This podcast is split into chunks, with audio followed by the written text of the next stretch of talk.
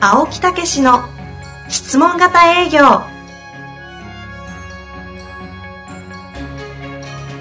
営業それは商売の原点トヨタ大阪ガス生協などの営業マンも実践2万人を超える営業支援を行った青木武しが営業の真髄を語り尽くします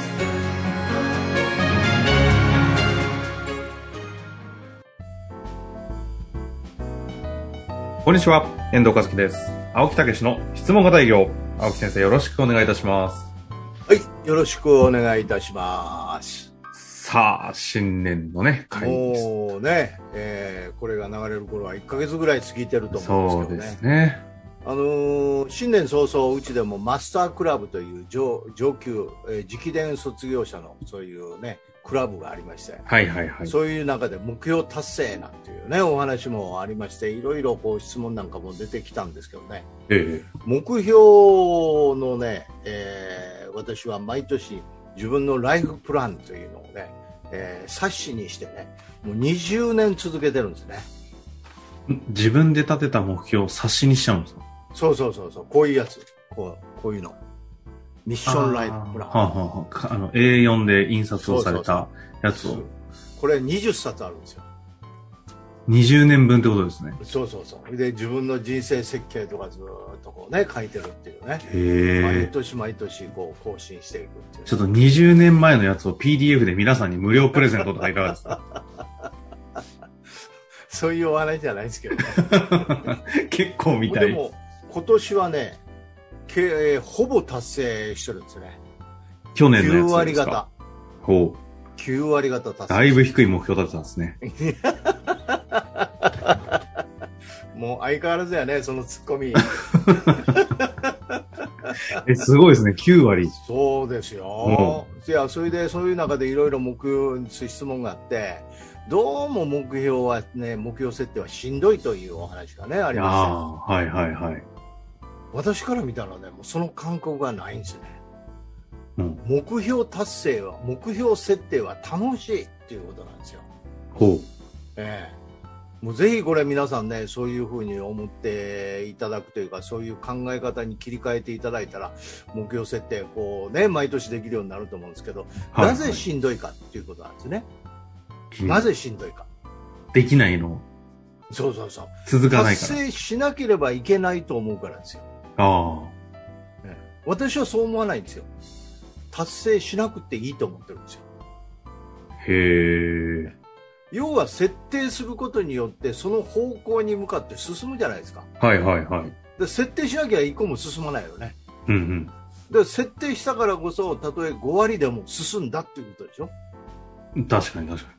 だからそれでいいんですよなんか青木先生の冒頭に9割達成したとか聞いちゃうともうその時点でプレッシャーかかりましたああなるほどねそれはだから何かというと5割達成して5割が達成してなかったとじゃあ来年はその隙間をどうやって埋めていくのかけど。うーといん。うことで、まあ目標もせ変わるかもしれませんけどそれの対策を練るというデータになるんですよああ。なるほど。だから私は達成しなければいけないなんて一切思わないですねでも達成したい、達成しなければならない、うん達成する前提で書くんですよね。達もちろんもちろん達成できたら、うんまあ、達成しようという気持ちで行くと、あうん、ただしそれに向かって、えー日々こう進んでいって達成しなくってもダメだとは思わない、うーうんん。じゃあそれはそのまず褒める、うん、あ7割も達成した素晴らしいじゃないですかじゃああと3割はどうやったらもっとうまくいくんだという思考なんですよねそれは来年の課題になるわけですね。そうそうそうそあうあ。わかりますこれうん、わかります。で、一般の方はな、そうじゃなく、うん足す、とりあえず作る、うん作るまでは一緒ですよね。そうそうそうそうそう。で達成しなければいけないと思うからなんですよあで目標ができたんでその方向へこれから進んでいけるとあ。うん、うん、ということですよね。うん、うん。ええ、それで例えば10月、11月はどんどん追い込まれて3割とか4割、5割とかなってたら、うん、もうあかんわと思うわけですよ。ああ。だけどそうじゃなくて5割でもいいんですよ。あ5割は5割でしょうがないと。だけどど、あともっと、もうちょい進めさせていく。それを6割にできないか、7割にできないかという考え方で進む。うーん。だから、むしろ、こう、お近く、あの、期限に近づけば近づくほど、モチベーションは上がるんですよ。えー、なるほどね。思考としてはわかりますね。わかりますよ。はいわかるでしょ、いうんということなんですよ。じゃあ、いずれにしろ目標設定しないと始まらんですもんね。そうそうそうそう。だから目標を設定して1年間追い求めるということをね、はあ。ぜひやってもらいたいんですよ。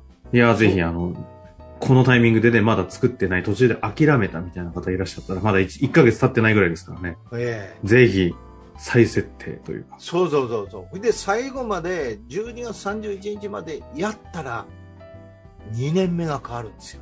うーん。うデータがあるから。ーん。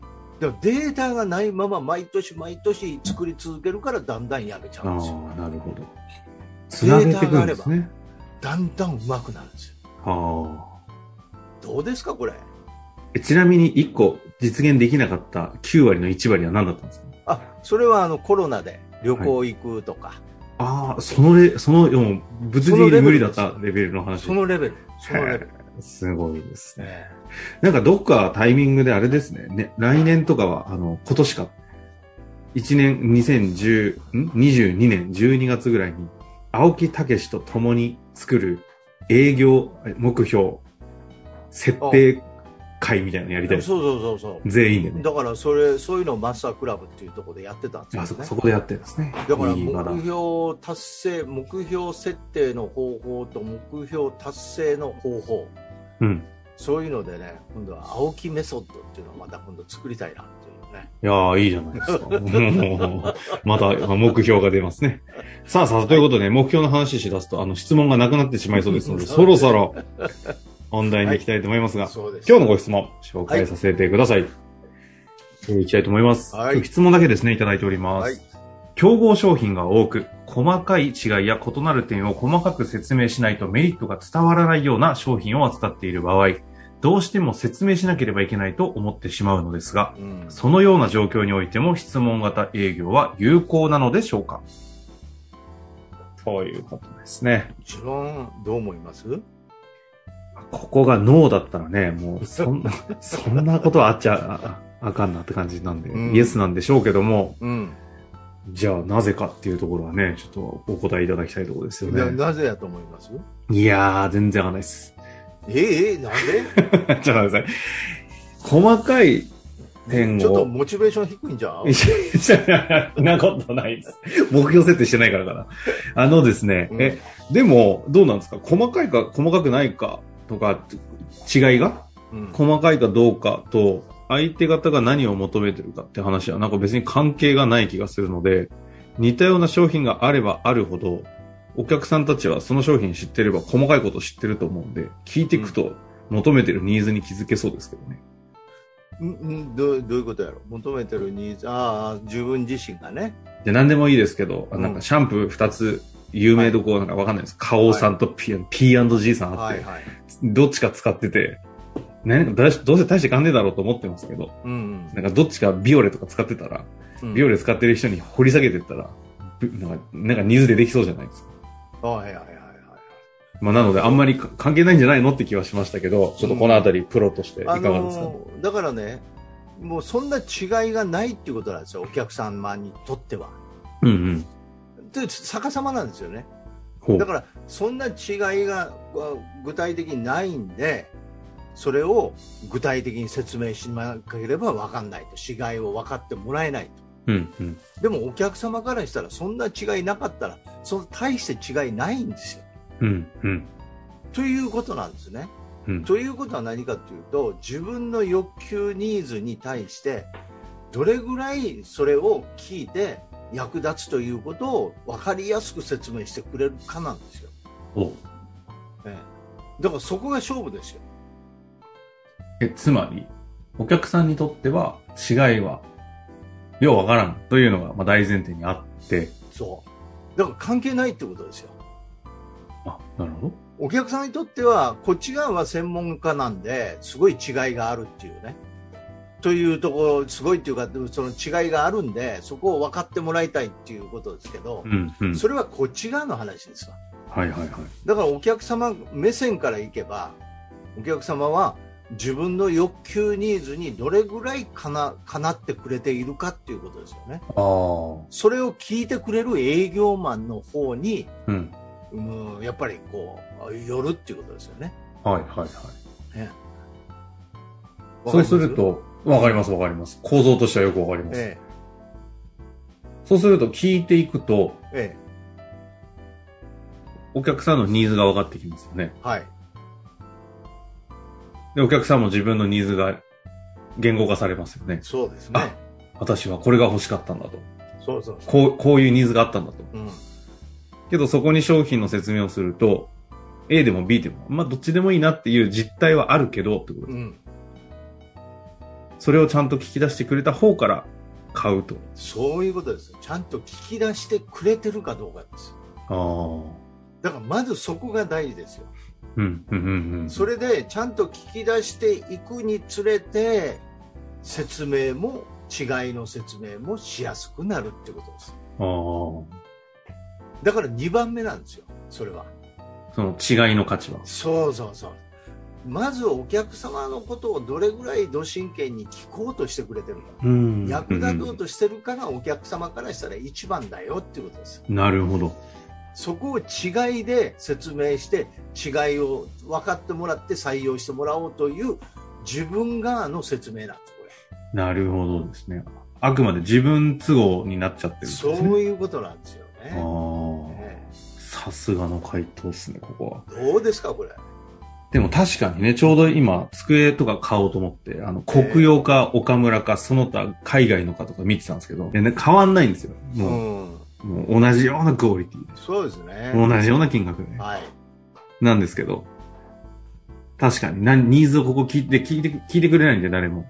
そうでしょ、そうまあう。確かにそうですね。そういうことなんですよ。だからちょっとうんそういうことを聞けばいいのに、もう常に商品の説明をしようとするっていうね。うん。だからここに本当にこう、ま、間違いがあるというかね。はいはい。ねえだからそういうようなことをちょっと本当にお客様の欲求をもうど真剣に聞く差別化なんてもうそこの差ですよね、うーん。ええ、もう商品の差がなければどれぐらい営業マンが真剣にお客様のことを聞こうとしてくれてるかなるほど。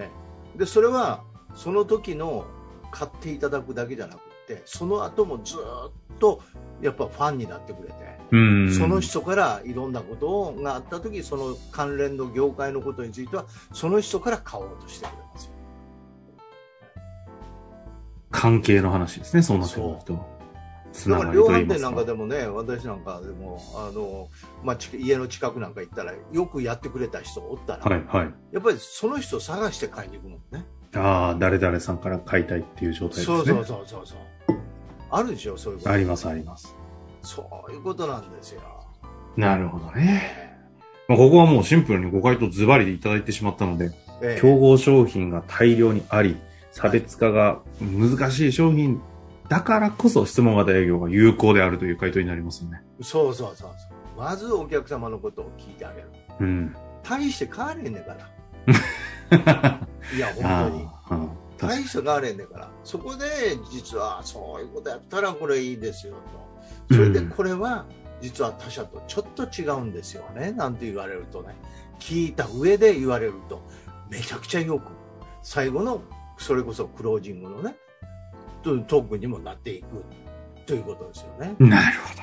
はい、まあ、ということでね、もうはいここはもうシンプル回答いただきましたので、いえいえぜひだからこそ質問型営業を学んでいただいて、そういうこ現とな場んですね 実践していただきたいなとええ思う次第でございます。ええまあ、とにかく、あのこういう時代で差別化が分かりにくくなってきたっていう言われますけどだからこそもう営業マンの勝負だっていうことをうんよく頭に入れていただいてね、そしていかに聞いてあげるかっていうことをねやっていただけたらというふうに思います。ぜひ、楽しみ、楽しみじゃないですね。活かしていただきたいなと思います。はいということで、青木先生、ありがとうございました。はい、ありがとうございました。